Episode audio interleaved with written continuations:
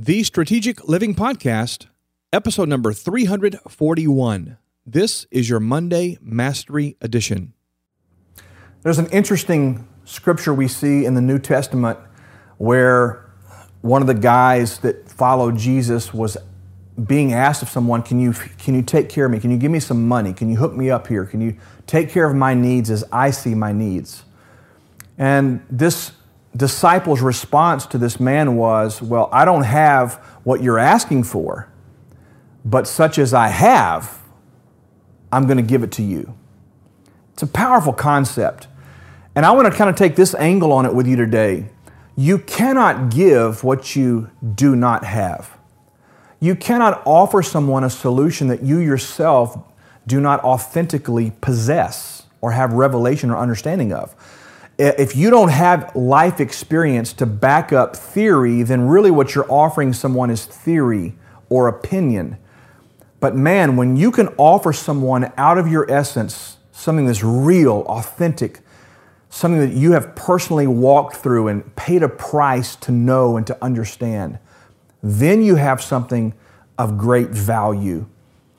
I, I meet people often that position themselves as experts and they they kind of manipulate the system a little bit and they want to, to project their authority in an area. But there is nothing like the authority, in my mind, of someone who has actually gone through something, actually felt the pain, actually had to go to school and do the deal, or maybe has the years of experience that is necessary to say, I know how to do this. Here's the thing there's a hurting world out there. There are people that are looking for financial solutions, legal solutions, academic solutions. Our government is in great need of real solutions and experience and wisdom and leadership.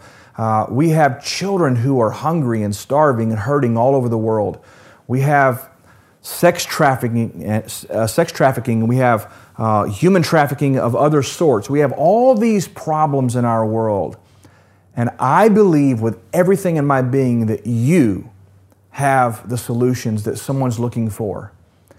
It's irresponsible of us to have a solution and not bring it to the market.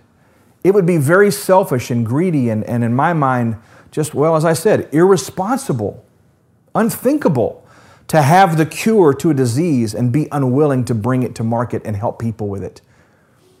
There are diseases of all kinds, not just physiological diseases. There are people with all kinds of struggles and problems and mental and emotional challenges. There are business ideas that need to be brought to bear. There are so many things that need to be brought to the market. And I, I'm compelling you, I'm asking you to consider do you have something that you can say to someone else? What I have, I'm willing to bring it to you. I want to help you uh, go through this experience more effectively, more uh, peacefully, maybe with less strain and less problem and less challenge than I did. I want you to learn from what I learned. I want you to learn from my pain, my experience. Listen, such as I have, give I thee. I, I come to you week after week on this program not to not to position myself in some sort of a manipulative way. Uh, it's years of experience. It's a lot of personal pain. It's a lot of personal journey. And out of those experiences, my heart is to bring you what I have. I don't want to give you or offer you something that I don't really have. That's, that's like, that's fraud. I don't want to be a fraud. And I'm asking you to consider this. If you have something, it's time for you to come off the sidelines and bring it to the marketplace.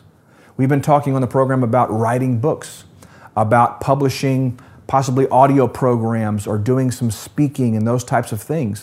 Whatever you have, it's not okay just to keep it to yourself. Such as I have, give I thee.